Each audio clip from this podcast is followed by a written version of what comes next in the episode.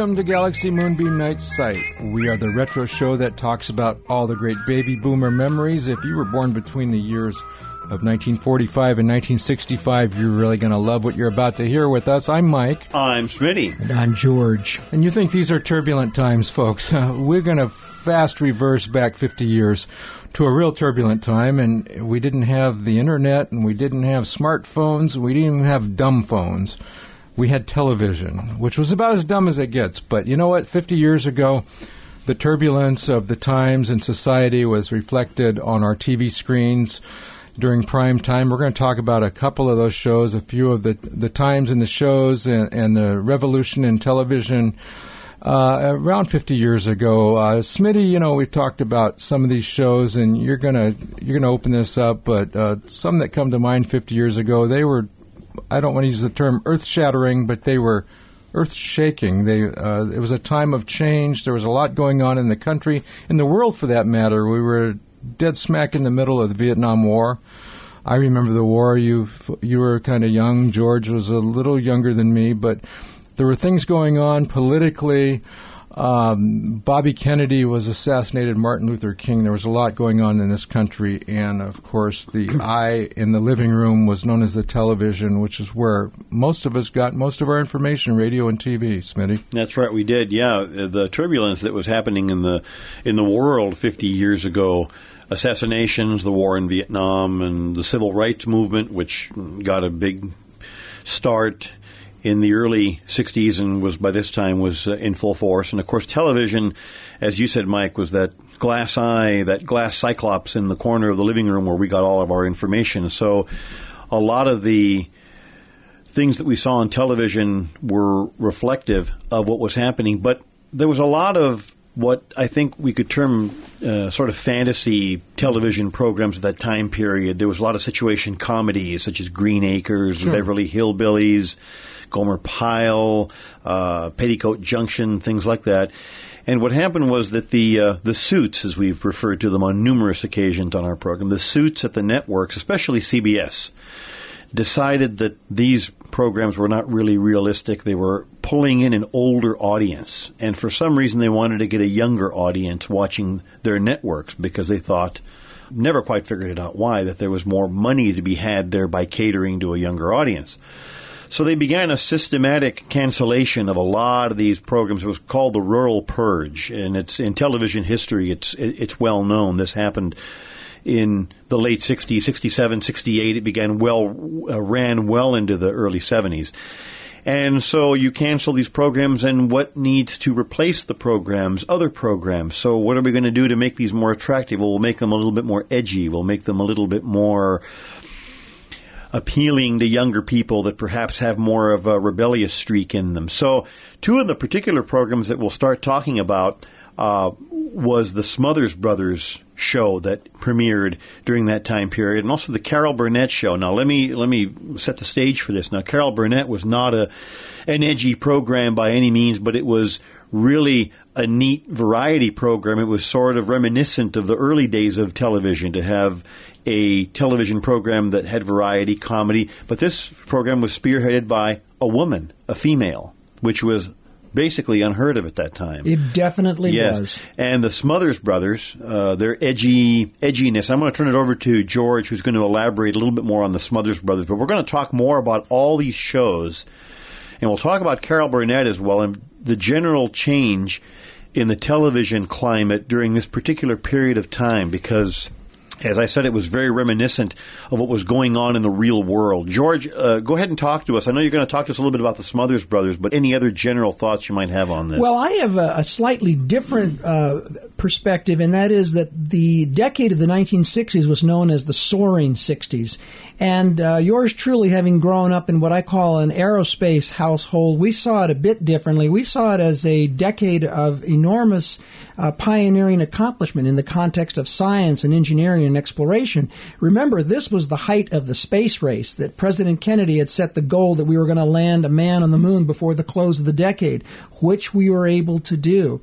And everything was was really focused on the fact of America getting to the moon first, which we did, and uh, there were a lot of benefits that arose out of that space program that had a, a number of uh, positive benefits, and it also influenced our pop culture uh, enormously because we had our eyes focused on the stars, so to speak. But the Smothers Brothers uh, were stars of a different type. Uh, the brothers had actually emerged in the mid 1960s with a short lived comedy show in which uh, brother Tom actually played a ghost. Uh, his character reportedly was lost at sea, and then you'd see him periodically uh, interact uh, with uh, his brother Dick and a number of situational comedies. And while the show itself didn't last very long, the interplay between the brothers was very well received. And so their variety show, which debuted in 1967 and ran until it was canceled in 1969 after achieving number one status in its time slot, was a fusion of conversational interplay between the brothers, comedy skits, as well as music. Music that, by the way, they themselves performed. Mm-hmm. They are they were a remarkable duo. They had great voices. I would encourage the audience here to go on YouTube and uh, type in, for example, Smothers Brothers singing "Call the Wind, Mariah," which begins with a bit of a com- comedic interchange, but then it gets to the uh, the song itself, and they do a wonderful job the thing about the Smothers Brothers, also apart from the musical element, was that they did, and you and Mike and I were talking about this during the pre-production. Some of their guests were a little bit edgy. Uh, some of the politics involved. Pat Paulsen, remember, among others. Yes. Um, talk to us a little bit about that. I know that we had talked about that, that uh, some of the guest stars were also people that you wouldn't exactly have seen on television perhaps five, six, seven years earlier. Very much so. I, I want to mention one that I think uh, that everyone can embrace because it was a pioneering presentation of its own. And it's one that I remember because I remember seeing it actually, you know, when it occurred, which was the musical premiere of Mason Williams, his classical Gas, which was done with Mr. Williams performing with an entire orchestra. And this instrumental became an iconic hit in the late 1960s, and you hear it played a lot nowadays as well. And uh, Mr. Williams is indelibly connected with the Smothers Brothers. But as you noted, there were other musical guest stars that they introduced that, again, similar to another program that we talked about, allowed adults and young people to watch at the same time. Here's a, a partial list The Doors, Joan Baez, Cass Elliot when she went on her own after leaving the Mamas and Papas, Spanky and Our Gang, The Hollies, and Glen Campbell. And finally, there was The Who. And as you can see here with each of these stars that I've noted here, they all had their distinct styles, some a bit edgier than others. Uh, the Doors, Joan Baez as, as one example. But I think it was The Who that, that really, I think, brought uh, the scrutiny of the network brass, and that was because the Who, for those of you who remember this classical rock band, were noted for destroying their instruments at the end of a performance, and that's what they ended up doing on live TV. And I do remember watching that with my parents, and my parents were not prudish uh, in their behavior, but I did sense that that rather surprised them, and perhaps uh, disappointed as well. I think that would have been rather shocking to to uh, older viewers, you know, or people that were used to a more benign uh, performance on TV, to see them destroying their instruments after they finish playing.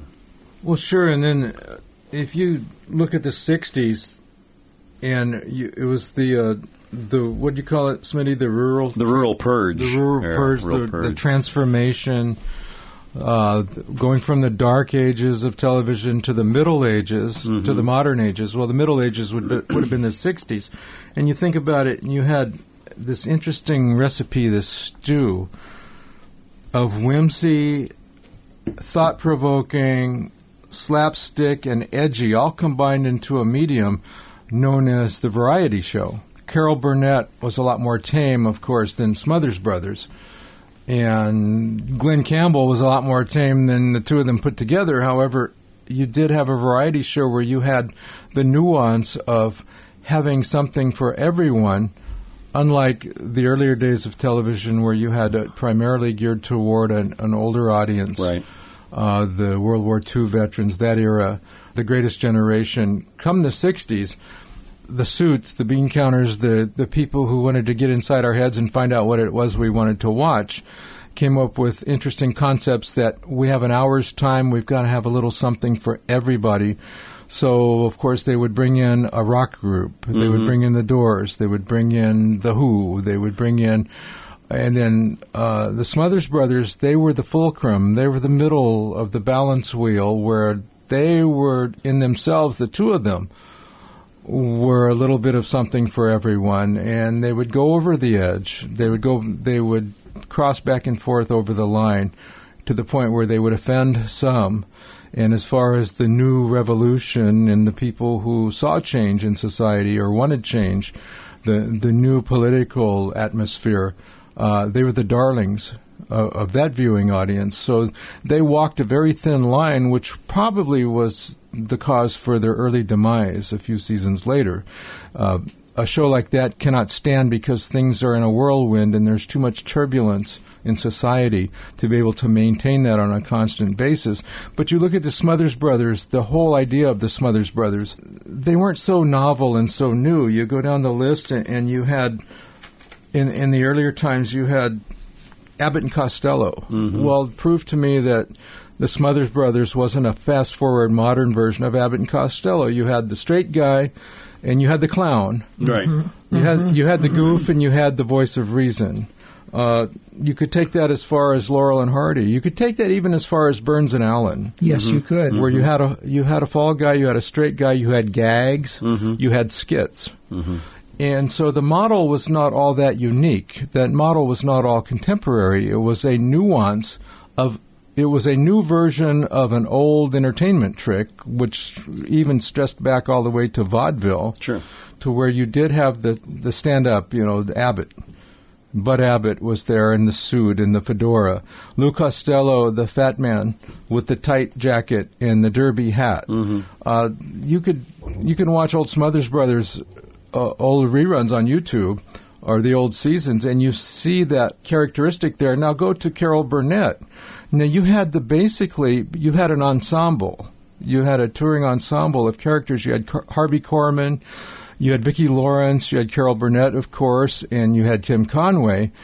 And uh, they all portrayed different levels of an old model of comedy and entertainment, but brought forward into a contemporary nuance where some of the things of the day, or they would spoof. Carol Burnett, probably one of the most famous Carol Burnett episodes, was Carol Burnett when she did The Gone with the Wind. Absolutely. Yeah. That's Uh, classic. That, that's time immemorial. Yeah. You can still see that.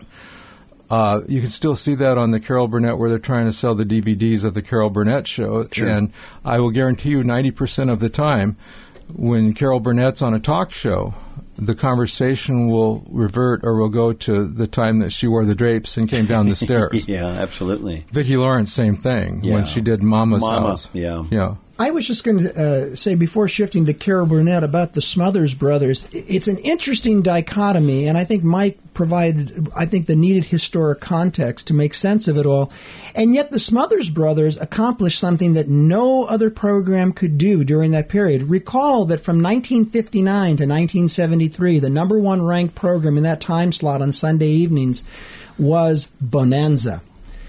Here come the Smothers Brothers with their shtick, with their fusion of uh, new uh, rock and roll stars, their political satire, the conversation interspersed with their uh, their musical singing. And what happened was the Smothers Brothers achieved the number one ranking. And as a matter of fact, you could say to uh, use a play on words, they gunned down Bonanza in the ratings. Bonanza did not know what hit them. They Yeah. weren't even able to get their six shooter out of their holster, and the Smothers Brothers were wiping them out. Now, what's interesting is at the very peak of their of their ratings, the Smothers Brothers were canceled because they crossed a line politically. They they started to overemphasize the political satire to their own demise. What I think is sad about that is I think they had a great formula.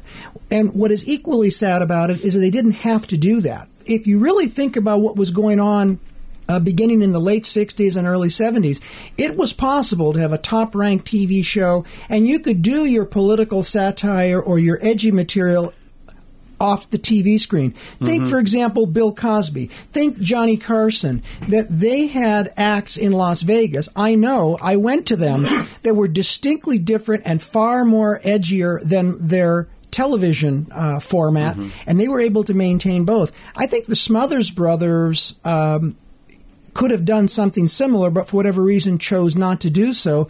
So, in a sense, and I'm not agreeing or disagreeing with the decision to take them off, but the but the rules of engagement are what they are, or they were what they were, and the Smothers Brothers, in a sense, ushered themselves out. And even years later, they noted that when their show was canceled, it actually turned out to be a blessing because they went out on top.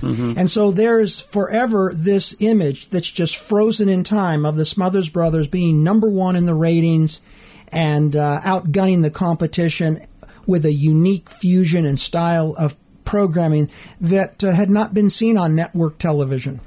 That's very true, George. And the situation uh, that Mike described earlier, the the comedy formula has always been there. As Mike said, it goes back to the vaudeville days. The content is what changed, of course, over the years. The days of Burns and Allen, and uh, in earlier times, it might have been mindless type comedy, which was very funny, but really didn't have any kind of a of a commentary. The Smothers Brothers came in, and it was more of a social commentary, more of a political commentary. Exactly. And I think what made Carol Burnett such a success, why her program lasted 11 years from 67 to 78, was because she was far more relatable. And I don't want to use the word safer, but because she was a pioneer. Because, as uh, you noted earlier, she uh, was head of a variety show as a woman, something that was unheard of at the time. But her impromptu Q and A with uh, the audience at the start of every show when she would do her Tarzan yell and other such things. Her signature sign off, which was to tug uh, on her ear as sort of a, uh, a, a private uh, message to her grandmother that everything was okay. She was in a good place. You know, all of these things uh, endeared her to the audience, as well as, of course, the superior comedic scripts.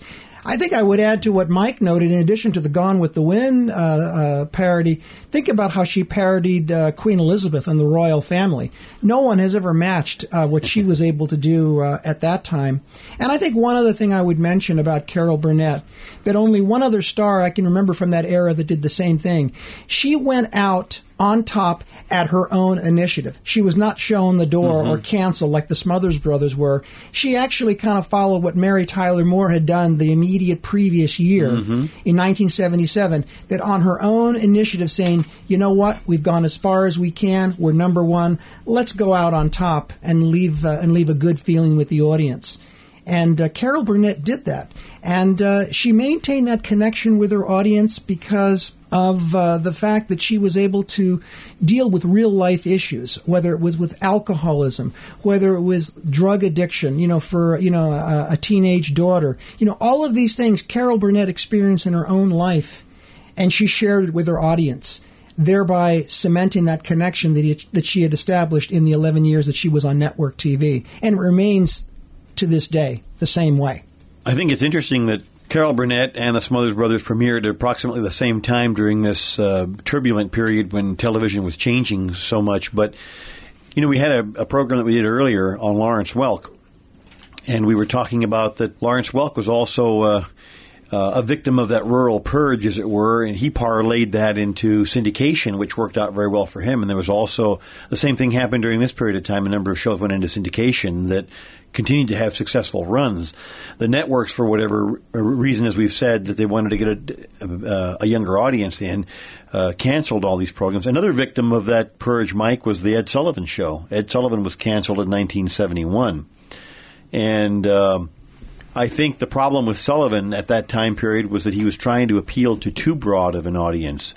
You had uh, perhaps uh, an opera singer followed by a rock band, followed by a plate twirler, followed by uh, another rock and roller, and it just didn't really work that well. He was trying to appeal to too broad of an audience. That's really, I think, Ed Sullivan is kind of the case example of the division between the younger generation, you know, trying to appeal to the younger generation and the older generation. But what do you remember Sullivan for? He introduced the Beatles. Introduced- yes, he of course. introduced Elvis, and and I think what had happened by that point is that other competition had come in. He was no longer the vehicle by which to introduce audiences to uh, you know new and, and upcomers. In some cases, he did, but it, but it, he didn't have the monopoly that he did earlier. Not at that time period. That's right, George.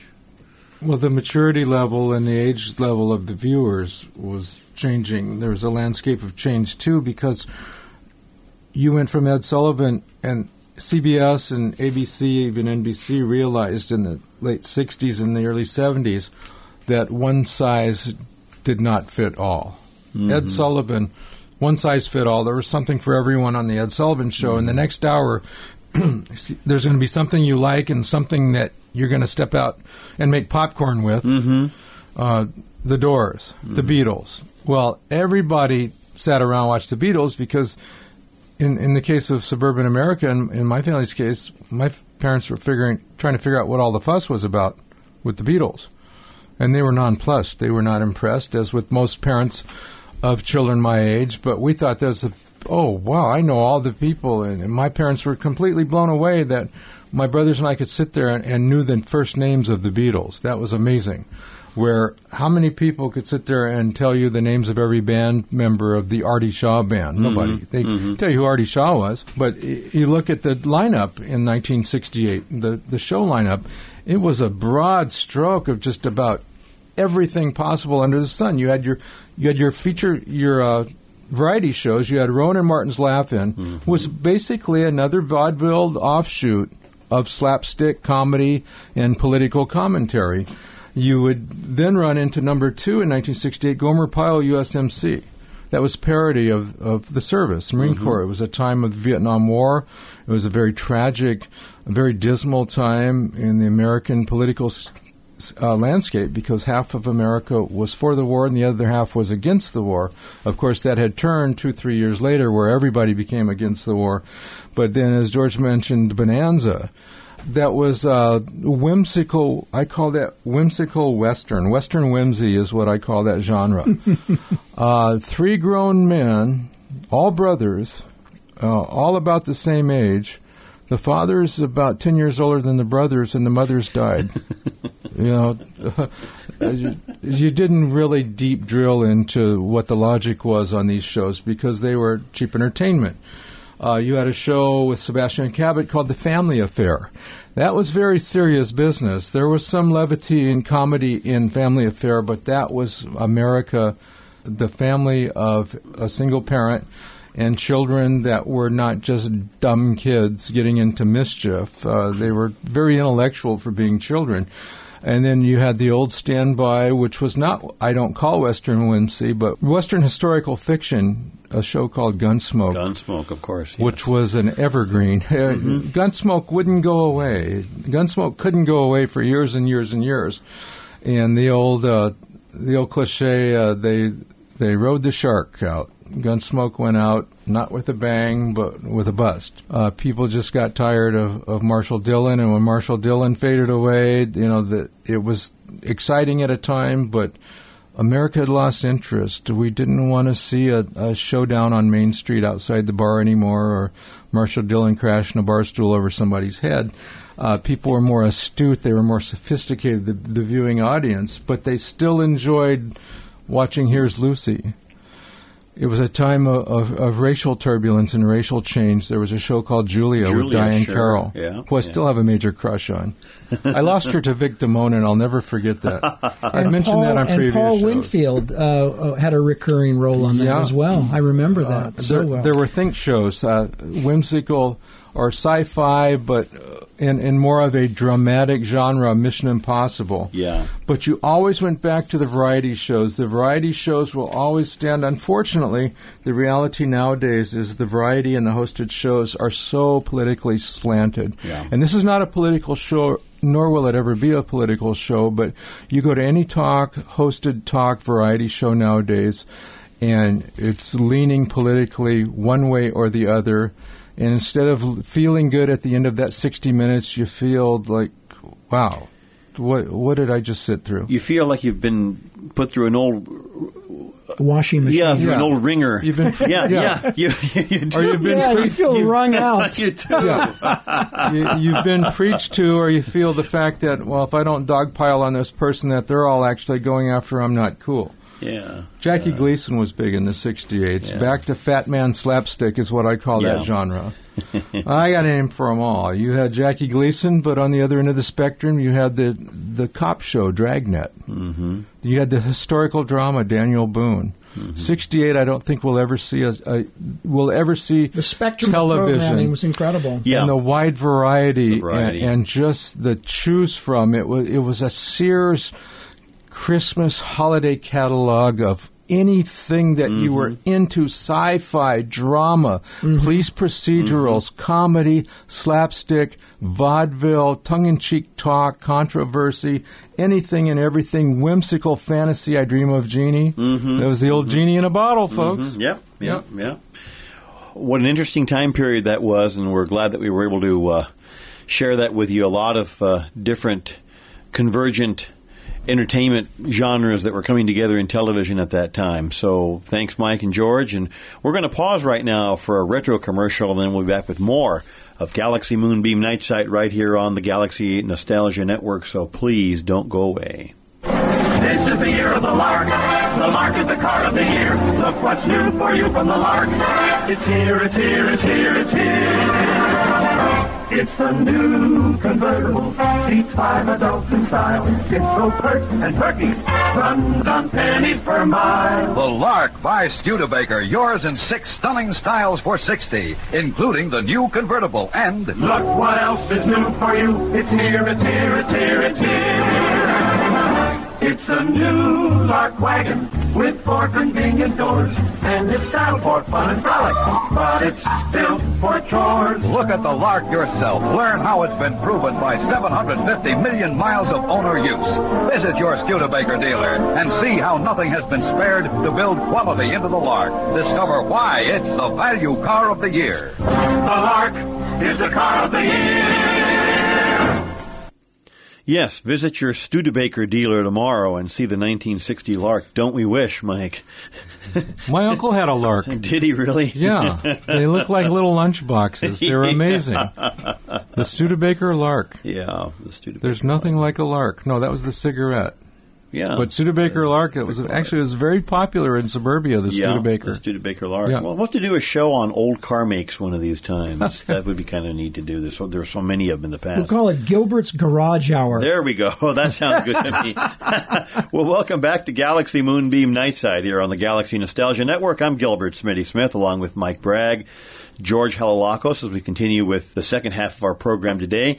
You know, uh, I think we all have memories uh, of working with uh, loved ones uh, on projects and things back in the day. We either worked with, I guess in the case of us boys, we all worked with either dad or grandpa or, or uh, an uncle, maybe a uh, an adult neighbor that was building something, and we all went over there and helped out. And we're going to talk a little bit about that. Spend the next few minutes talking about that, about how we enjoyed that. I know that. Uh, uh, when I was little, I really didn't help out my dad a whole lot. He kind of used to like to do things on his own, but I would watch him. I know later on we did things together, like I would help him build things, or we used to do such benign things as mix concrete whenever he was building something. But it was always uh, fun to to join in with an adult and do something. I remember I have some memories of helping a next door neighbor with something. But you guys, uh, Mike, uh, I know your your dad was was like my dad, kind of a handyman type, did things around the house and enjoyed building and doing stuff. And uh, do you have any particular memories of anything that uh, you worked on with dad, that uh, maybe building something or putting something together or anything like that? Yes, Smitty, I do. In the '60s, that the where I grew up in Highland Park, most of the homes were built in the late teens. 19, our home was built in 1918, mm-hmm. and most of the homes were built in the 20s or the early teens, turn of the century, and they were lath and plaster. And my dad learned how this was a time in the '60s where everybody wanted to evolve into to paneling I remember that. paneling in their home, walnut paneling, maple paneling. So on any given Saturday, and my dad was probably like your dad and a lot of the dads in, in blue collar, middle class, middle income America, where most of the dads worked part of the days on Saturdays usually, or or very few slept. My dad worked, and he would come home, and I remember he would have the pickup truck, and he had gone by the liquor by the uh, and the liquor store. he went to the L store. He went to the liquor store, but first he went to the lumber store, the lumber yard, and he, he would come home and he would have the whole bed of the truck filled with with uh, paneling, rich paneling, and nails, finishing nails, and all the stuff that would go with it. Uh, drywall was known as sheetrock. Yes. Mm. And the old plaster ceilings, he would cover those up with sheetrock and tape those down. And the paneling would go up on the walls, and a regular lath and plaster painted wall would become a paneled wall, mm-hmm. wood paneling. And Dad was always doing something around the house, and it seemed like my dad could fix anything.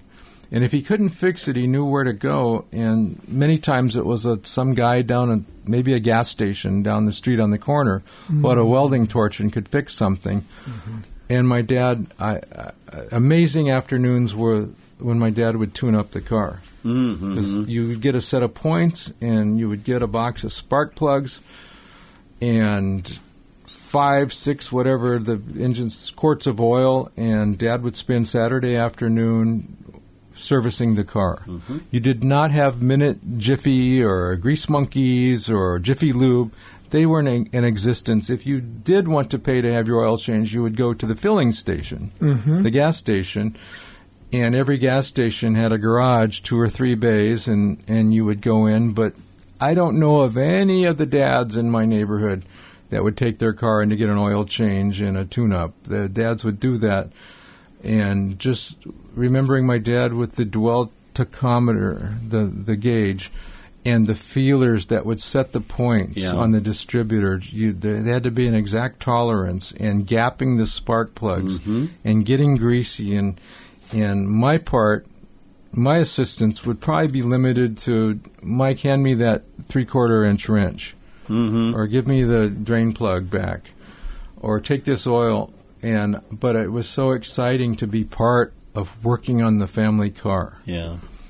or dad had a table saw with the paneling and he would he would saw these pieces of of uh, paneling to exact tolerances to exact dimensions and they would fit. And seldom would he make a mistake and i thought you know i wish i had that skill. He cuts this one time and pops it right up and it fits and i've always aspired to do that but helping around the house it could be putting patch on a roof or changing out a faucet, a spigot outside, or, or upgrading again. The upgrades. It was a time. Fifties and sixties were a time of upgrading the homes, mm-hmm. and the old faucets would come out of the bathrooms, and these new ones, which are detestable. Yeah. They were porcelain. the old ones were porcelain handles, and they would actually say hot and cold. And there was one in the middle that would say waste. That was water. You'd push that, and all the water would go down the drain wow. and pulling the pedestals, the porcelain pedestals out, and replacing with with a vanity. I wonder where all that stuff is now. Somebody'd make a fortune. Oh, absolutely. Yeah. But just a time where middle class America they would buy a home and then they would make it their way. They would remodel it or make improvements to it and be part of that. Be a little little kid growing up and, and watching that or they poured a patio slab one time and all the neighbors got together. That's back to the liquor store story. Got to have a party. You know, a couple of cases of Hamm's beer, cool, refreshing Hamm's beer, and uh, the neighbors w- would come over with their wheelbarrows and their shovels. And about seven o'clock on a Saturday morning, the concrete mixer truck would pull up, and all the guys, all the fellows would line up with their wheelbarrows and their they call them a Georgia buggy and fill them up with with fresh, wet concrete and the smell, and pour in the forms, and then smooth it out and those memories that you just don't see anymore. It seems like in today's society, you hire somebody to do everything from replace a screen door to replace a piece of window in a frame to come out in plumbing. Uh, my dad had a big coiled a snake, a plumbing snake in the garage, and it was rusty and it was spooky looking. Had a wood handle. And occasionally the toilet or the sink would back up, and Dad would go out and get this metal snake and fight with it and struggle, and down it would go and clear the drain. Now it's you know 150 dollars, 95 bucks to have a truck come out. But so many things that were done by the owner of the house or, or that we had done, and very seldom did you hire anybody to do anything unless it was major. Yeah, yeah, yeah. That, that was sort of the, the, the golden era of, of do it yourself as far as home home stuff was, and uh, I think I also remember my dad doing oil changes on our old pickup truck, and me handing him wrenches and rags and hand me that can of oil or whatever. So you know, always trying to hang, help out. George, how about you? Well, my memory about uh, working with a parent actually is with my mom. We had a neighborhood troop for Cub Scouts. That is, we had children that we all lived in the same neighborhood. We all went to school together. And my mom was the den mother, actually a den mother, but she was the chief den mother. And mom did not drive. Okay, so she had to figure out projects and things that we could do uh, right there at home, and of course, all the kids could come to our home, and we would have uh, you know our regular troop meetings. But what I remember doing was that mom had all these innovative projects that allowed us to complete our merit badges, but she herself ended up doing a good deal of the work and we were her helpers. Let me give you two great examples. One was we had to create our own campsite and uh, and not only that you had to have all the things to, you know to make sure it was secure. Well, we didn't have the equipment and we didn't have the money to buy that. But what my mother did very cleverly was that she spoke with the other mothers. She got you know old bedspreads and you've got uh, various things to you know hold them up. And we created a, a wonderful full size tent in our backyard that could host uh, all eight of us boys that comprised the troop. And we were able to get our merit badge. Then. Another time we were uh, tasked with having to uh, build an entire soundstage to create a script. And uh, my mom and the others, they came up with a script uh, that was a fusion of a Christmas theme with, of course, the space age. Because at that time in 1965, 66 was the middle of the space race. And so here's what we did. We actually created, you know, getting wood and all kinds of electric supplies. We created our own uh, replica of Mission Control. So, Gilbert, it looked like your sound studio here with all kinds of toggles and switches, some of which actually switched on lights, some okay. of which were Christmas lights or other little bulbs. And we, we created these, you know, on, on these uh, plywood boards, we created our own uh, replica of Mission Control. And so we were able to build things. And then that continued later because then we were asked to build a playhouse and then, uh, you know, other such things where, you know, you were using your hands, you had to think about using alternative materials. It, to kind of echo what Mike was saying, you couldn't just call somebody as you do now, and they'll stage it for you. They'll create this this uh, you know this wonderful environment for you. You had to do that yourselves, and and maybe another time I think we created. You're going to love this, guys. We had to create our own circus. So that meant that we all brought our pets. Some of us had dogs and cats. Yours truly had a dog and cats, and, and I had turtles. And some of the other kids brought their dogs. And so we created literally a three ring circus. We had to build with boxes you know a set of um, seating you know for the you know for the audience and we had to create the three rings. So that's what we did building things on our own. And i really enjoyed doing that. I think the other thing too that i appreciated that i continue to this day was uh, developing an appreciation for gardening. Uh, of course, uh, you know, we do have a, a, gardener that comes in and does work for us, but we ourselves enjoy doing a lot of gardening.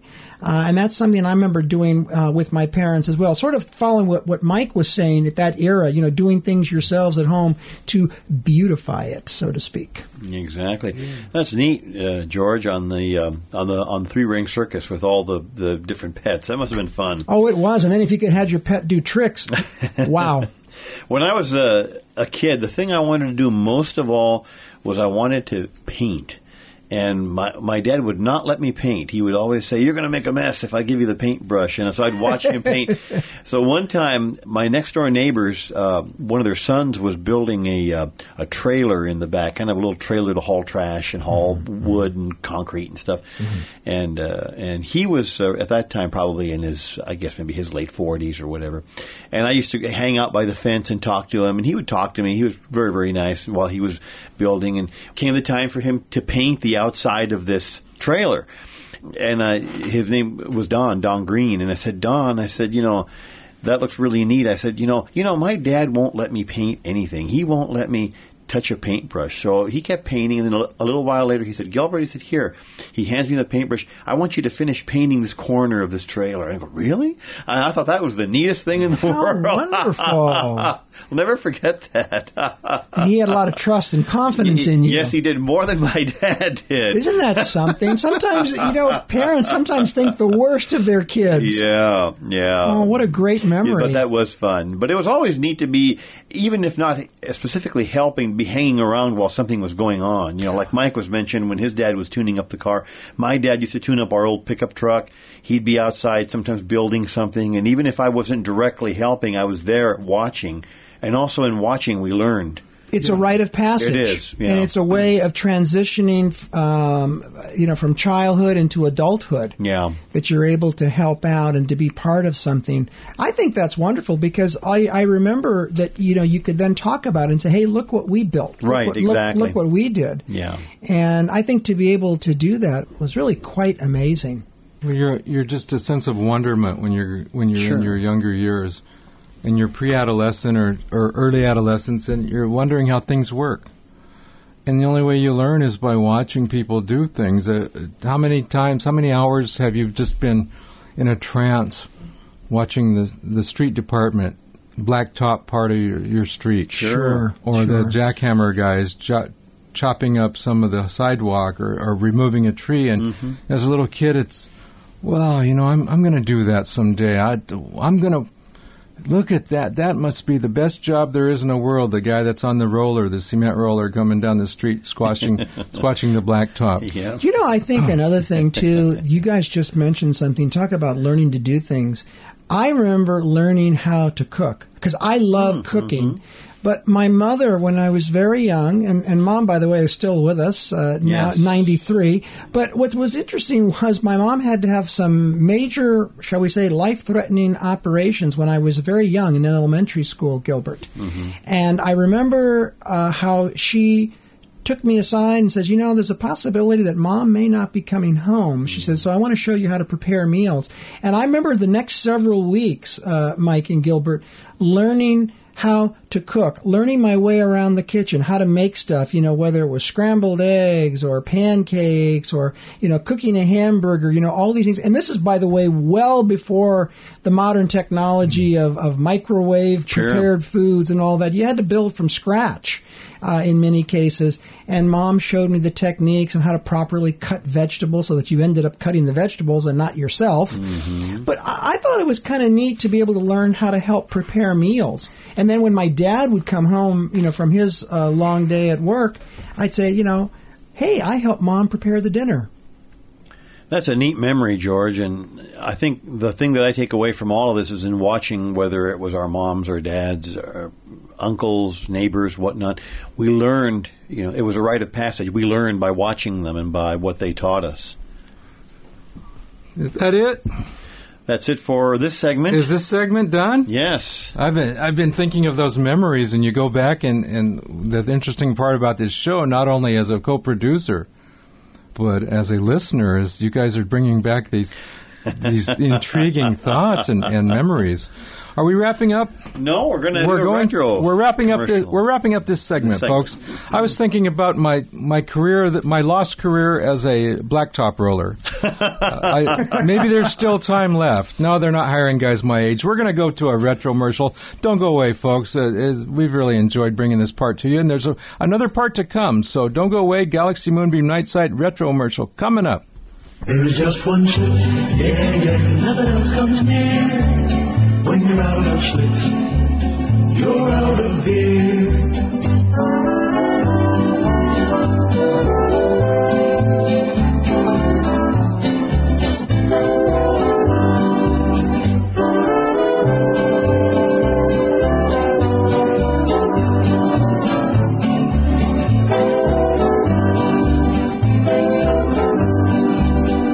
You like it like taste there's only one brew that will do. When you're out of you're out of beer. The light beer Schlitz. That's a neat commercial for Schlitz beer. catchy uh, tune there, ladies and gentlemen. Hope you enjoyed that. Welcome back to Galaxy Moonbeam Night Site here on the Galaxy Nostalgia Network. I'm Gilbert Smitty Smith with Mike Bragg and George Helalakos, and we're going to do the last segment of our show for today, and that is we're going to remember some of our favorite teachers, in my case, uh, administrators too, from the uh, early days when we were in school. We all have teachers that we remember that perhaps were a little bit more influential to us than others, that those that have stayed with us and those that have uh, uh, that really helped to shape us in some way, or just really that we've not forgotten that were very important to us. And we're going to talk of kind of banter back and forth about some of our favorite teachers. I'm going to turn it over to George because he's got some fun memories of that, and then Mike and I'll join in. But uh, there were some teachers that made a big difference in our lives, George.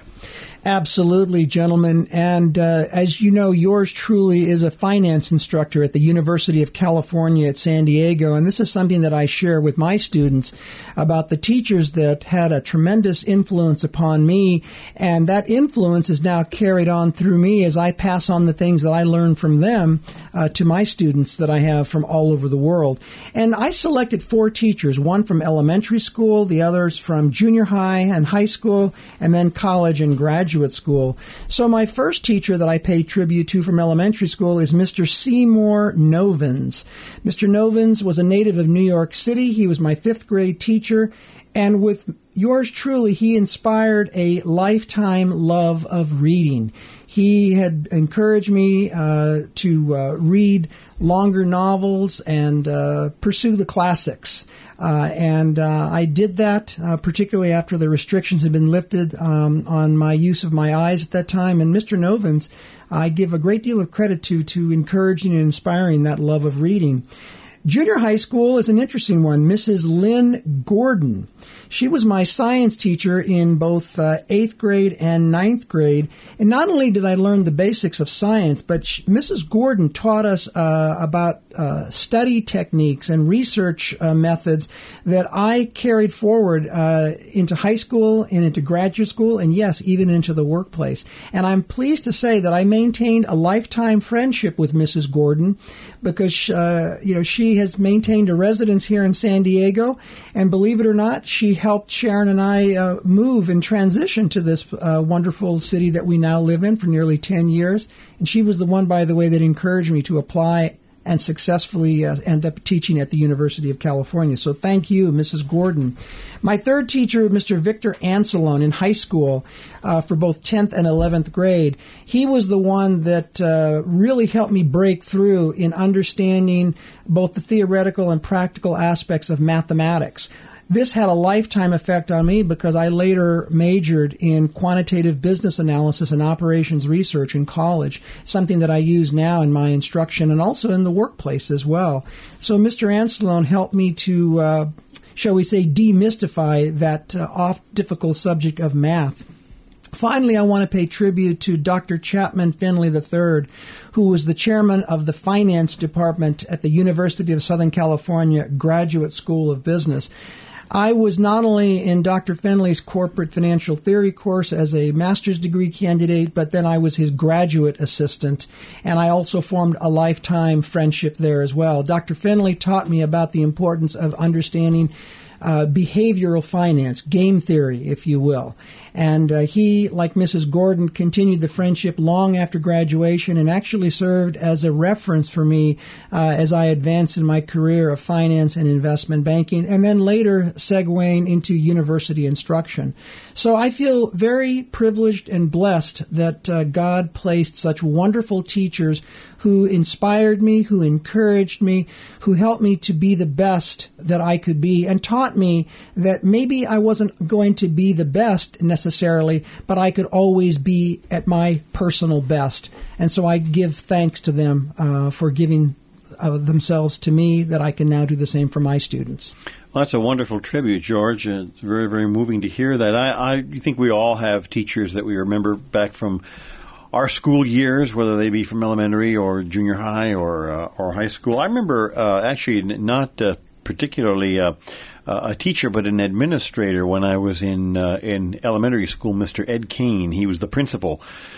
of the school, Emerson School here in San Diego, California, Emerson Elementary School, and Mr. Kane was just one of the nicest people that I ever I ever met. He was uh, very interested in hearing what you had to say. He would, you know, not one of those people that would tr- try to brush you off because you were a kid and didn't know what you were saying. He's very interested in what I had to say. And I remember one time, very interesting thing that happened. We were at that time in the old building at the school that had been built back in the teens. And this was during the time when they were doing reconstruction of a lot of the buildings in here in Southern California. It's earthquake country, so a lot of the uh, the nice old buildings that used to exist are no longer with us. And I think the first uh, first or second year that I was there, the building was still there. And for some reason, one time. I went down into the basement of this building with with Mr. Kane. We were doing something, and I remember that even at that time, as a kid, still very aware of history and all that. Up on a shelf in this room in the basement were a bunch of pictures that were just stacked. And the picture on the very top was a picture of Woodrow Wilson. Mm. Those were the original presidential pictures that hung in that school at that time, wow. which was amazing. So I, I told Mr. Kane, I said, look at that, that's Woodrow Wilson. He's, yeah. And I said, that, that's really neat, whatever. Well, sometime thereafter, he called me into his office and he had that he had that picture of Woodrow Wilson and he gave it to me. What a memory! Yeah, wow. and, and he, he said I saw this. He said, and you know we're we're going to clear out the building because it's going to be torn down. So he, he says I want you to have this picture. So it was really neat. What a really great neat. memory that is! Yeah, and he, how precious that must be. Yeah, yeah. I still have the picture. It's stored over in another location, but I still have that picture. Fantastic. When I was in junior high school, there the other principal that was there was uh, Mr. Larissy, Martin Larissy, who was who I used to go into his office in the morning and talk to him about uh, all kinds of old stuff, and he was really neat. He was into aviation, also. George, you would have gotten Sounds like along well with guy. him. Yeah, uh, he was he was really neat. Used to talk to him about all kinds of historical things, and and uh, he also was. What I find about both of these gentlemen uh, was that they would listen. They would take the time to listen to Mm-hmm. whatever you were particularly interested in in that more, uh, moment. And as a kid, of course, your your interests kind of vary even within a a given genre, you know, you you tend to uh, focus on one thing and then you look at something else. And Mr. Larissy was that way. He would always listen to what I was talking about, or if I had questions about something. George, remember that he and I used to talk about Charles Lindbergh quite a bit. He had a picture of Charles Lindbergh in his office. That Lucky that Lindy. that that memory just came to mind, and I think I forget. I don't can't remember why he had the picture, but uh, remember we used to talk about Lindbergh. And uh, How exciting it, for you. It was. It was really, really Living neat. history. Living history. And the third uh, teacher was my 10th grade electronics teacher, Mr. Frank Romeo, who is still with us. I had the, the privilege of seeing him about three and a half years ago, something like that. Still lives in the area. And he was really wonderful because, of course, I was interested in old radios and electronics and technology of that time period. And I remember that he and I would talk about that, and he would be very supportive of my uh, buying parts, tubes, and things from the stock room that they had there. And even after uh, that uh, class was over, that the following year, maybe even in my senior years, I recall, I was trying to work on a radio and I had it, there was a problem that I couldn't solve. So I took the the schematic, the wiring diagram to him, and I said, "Mr. Romeo, here's what I'm working on, and here's the problem." And he says, "Well, are you sure you're not shorting this line out right here?" And I said, "Well, maybe that's what it is." And I said, "Well," he said, "Go home and try that. Lift this connection and see what happens." Went home, lifted the connection, the radio started playing. Wow. what a teachable moment. Yes, yes, it was. It really, really was. So, uh, uh, and in fact, when I went to see him about three years ago, he gave me some books and and an old radio he had sitting there. He says, "Here," he Oh. says, "He says, I always remember you were interested in these radios." So I'm glad want- you maintained that lifetime I- connection I like, did. I like yours truly did. Really did. Yeah, Mike. How about you? Any uh, teachers that stand out from that time period uh, for you? There are probably several teachers, but the ones, the most important ones in, in your mind are the ones who made a difference. You mentioned that your association with the teacher that collected things and Yeah. had the old stuff, of course. Oh yes. uh And you wonder if maybe that's what, if that's what inspired you to become a collector. And I look back at teachers that I had over the years, even from elementary school and teachers in junior high and high school, that intrigued me with subjects or certain things where I'm a collector today. There's certain things I enjoy doing. I had a horticulture teacher in my high school years who actually he would come over to the house and we had a side yard that was overgrown with weeds and old lemon tree and some old rose bushes and he was Japanese uh, and Mr. Nakatani. I, I hope he's still around. And he had the coolest 55 Chevy Nomad station wagon. Mm-hmm. And when he'd come over and we'd outline and string out the area, he would ride drive me home because it was after school. And uh, he looked at this area and the ideas in his head, and he, of course, a hol- hor- horticulture teacher. But the interesting part, his parents were Nisei, and they were interned in Santa Anita during the war. And we started talking. We became friends, and I I was probably 15, 14, 15 years old, and he was definitely probably in his 30s. But to talk about how things were, even in Los Angeles in the early days during World War II or prior to World War II, and some of the things that the Japanese Americans had to go through. So not only was he a horticulture teacher, but he was also uh, got me interested in, in Los Angeles early LA history. And I think that's one of the reasons my love for history to this day is so vibrant and robust. Are the teachers who told I used to always be curious about the old days, how things were in the old days, and how people used to do things, and, and teachers. And I, I had a teacher, also an electronic shop teacher, Mr. Stark, and he was a uh, and he, nobody knew this, but I found out later he was a decorated Navy veteran, and he was um, interesting enough. He was decorated because he was out on a battleship one night in the dark seas of the South Pacific, and this was toward the end of World War II. Mm. And blacked out, lights out, and it was hot underneath in the sleeping, the berthing areas. And he and a friend were up in the gun turrets, just trying to get some air. And they were talking. I think they're talking about their girlfriends. And here comes a kamikaze pilot out of nowhere, no warning. They were supposed to be in a safe area, and he and his friend saved the ship and all the sailors on the ship happenstance that they were up in this turret just trying to get a breath of fresh air. The stories. Now, I grew up in a time and I went to school in a time where most of my teachers, most of my male teachers, were veterans. Mm-hmm. They were.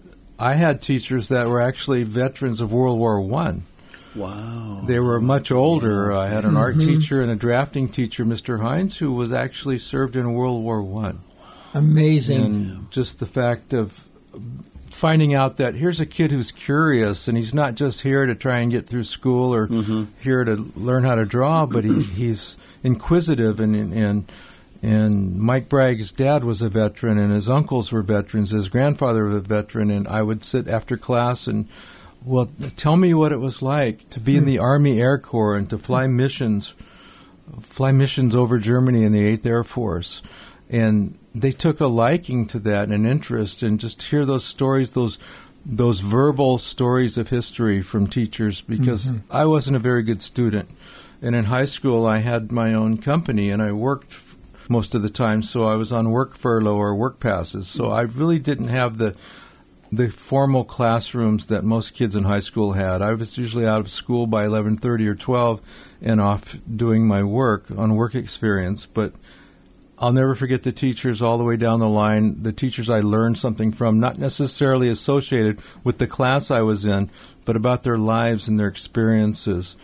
Uh, I had a teacher whose whose wife was murdered, and he didn't talk about it too much, but we all knew, and it was something that happened in the 50s. and uh, just knowing that, how would this man feel? His his wife was taken away from him, and, and years and years, and those are times and memories that you don't forget. There were certain nuances, certain things about certain teachers that you will always remember. I had a teacher in the sixth grade, and uh, he was in the army. He taught us boys how to march at lunch hour. He had marching classes if you wanted to take them, how to march in formation.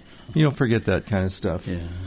But you know, we're going to wrap this story and these uh, these memories up today, folks. We we're at the hour mark. We do thank you for listening to us here at Galaxy Moonbeam Night Site. There are many ways to get a hold of us, but the best ways is through Facebook. We do have an email, galaxymoonbeamnightsite at gmail.com, but please join us as a friend on our Facebook page, Galaxy Moonbeam Night Site on Facebook. Uh, all of our shows, well over uh, 200 shows now, Smitty, are available at I- Apple iTunes or Mixcloud, or even just by going to our website, galaxymoonbeamnightsite.com, or going over to Facebook and you'll find directions on how to get to any or all shows. We go back a number of years now. Here we are, well over 200 shows, but looking back at show one, it's it's been great, and Yeah. we hope you enjoy these stories too. And we really hope that you will share some of these stories and memories. And if if we've rang a bell, if we've we've hit a couple of nerve endings where we've you've thought about something you had a, haven't thought about, and the little blue wire in your head connects with the little yellow wire because of something we've shared or discussed in a show, please let us hear about it. It means so much to us. In the meantime, I'm Mike. I'm Smitty. And I'm George. And we'll be talking to you again very soon, right here at Galaxy Moonbeam Night Site on the Galaxy Nostalgia Network.